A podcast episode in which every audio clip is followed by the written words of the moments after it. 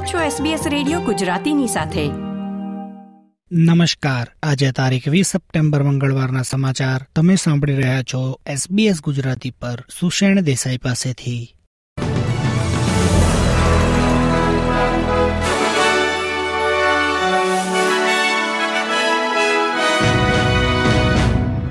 આજના મુખ્ય સમાચાર. Federal Independent Commission Against Corruption પર કાયદો લાવવા સરકારે પ્રતિબદ્ધતા દર્શાવી.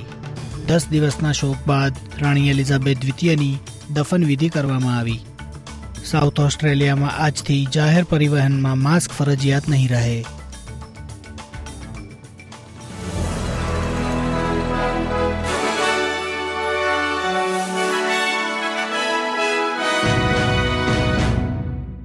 હવે સમાચાર વિગતવાર.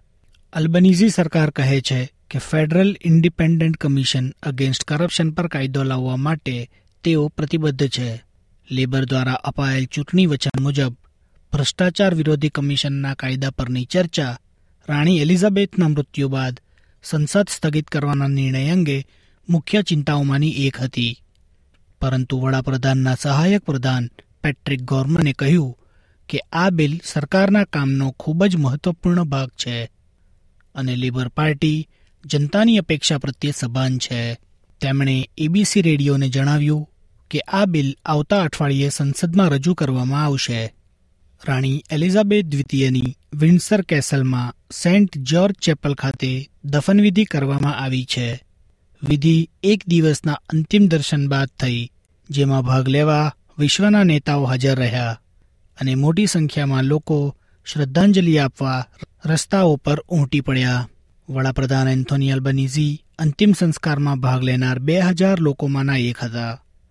આ ઉપરાંત લગભગ ચાર અબજ લોકોએ વિશ્વભરમાં આ કાર્યક્રમ જોયો. આ કાર્યક્રમ બાદ હવે પ્રધાનમંત્રી લંડનથી ઓસ્ટ્રેલિયા પાછા ફરવાના છે. બાવીસ સપ્ટેમ્બરને આ વર્ષ પૂરતી જાહેર રજા ઘોષિત કરવામાં આવી છે. જ્યારે કેનબેરા સ્થિત સંસદ ભવનમાંથી રાષ્ટ્રીય સ્મારક સેવાનું પ્રસારણ કરવામાં આવશે. દક્ષિણ ઓસ્ટ્રેલિયામાં જાહેર પરિવહન પર આજથી એટલે કે વીસ સપ્ટેમ્બર અને ન્યૂ સાઉથ વેલ્સમાં આવતીકાલ એટલે કે એકવીસ સપ્ટેમ્બરથી માસ્ક પહેરવું ફરજિયાત નહીં રહે. સાઉથ ઓસ્ટ્રેલિયાના પ્રીમિયર પીટર માલિના ઉસ્કાસે કહ્યું, તેમની સરકાર પ્રતિબંધોને હળવા કરવા માટે કટિબદ્ધ હતી અને હવે માસ્ક હટાવવું સલામત થતાં જ તેમણે આ પગલું લીધું છે. જ્યારે ન્યૂ સાઉથ વેલ્સના પ્રીમિયર ડોમિનિક પેરોટેટે કહ્યું કે આ આદેશને રદ કરવો એ સામાન્ય સમજનો અભિગમ હતો. જોકે આ દરમિયાન વિક્ટોરિયામાં સૌથી વધુ લોકોને માસ્ક ન પહેરવાને લીધે દંડ ફટકારવામાં આવ્યો છે અને સપ્ટેમ્બર ક્રેકડાઉનના ભાગરૂપે વધુ એક લાખ એક્યાસી હજાર લોકોને ચેતવણી પણ આપવામાં આવી છે. ઓસ્ટ્રેલિયાના સૌથી વૃદ્ધ વ્યક્તિ ફ્રેન્ક મેવર કોવિડ નાઇન્ટીનને કારણે એકસો દસ વર્ષની ઉંમરે મૃત્યુ પામ્યા છે. શ્રી મેવરનો જન્મ ઓગસ્ટ પંદર ઓગણીસો બારના રોજ થયો હતો. તેઓ રોજિંદા કસરત કરતા હતા તેમજ આજીવન શરાબ અને જુગારથી દૂર રહ્યા. તેઓ તેમના પુત્ર ફિલિપ સાથે ન્યૂ સાઉથ વેલ્સના દરિયા કિનારે રહેતા હતા. તેમના પુત્ર ફિલિપે જણાવ્યું કે તેમના પિતાની તબિયત કેટલાક અઠવાડિયા પહેલા થયેલા વાયરસના સંક્રમણ બાદ લથડી હતી. રાજ્યના ભૂતપૂર્વ પ્રીમિયર અને હેમન્ડ કેરના ચીફ એક્ઝિક્યુટિવ માઇક બાયડ કહે છે કે મિસ્ટર મેવર અસાધારણ જીવન જીવ્યા.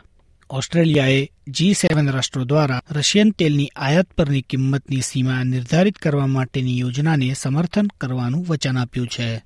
આ યોજના રાષ્ટ્રપતિ વ્લાદિમીર પુતિનની યુક્રેન પરના યુદ્ધને ભંડોળ પૂરું પાડવાની ક્ષમતાને સીમિત કરવા અંગે છે. જ્યારે તેનાથી જીવન નિર્વાહ ખર્ચના દબાણને પણ ઓછું કરી શકાય એમ છે.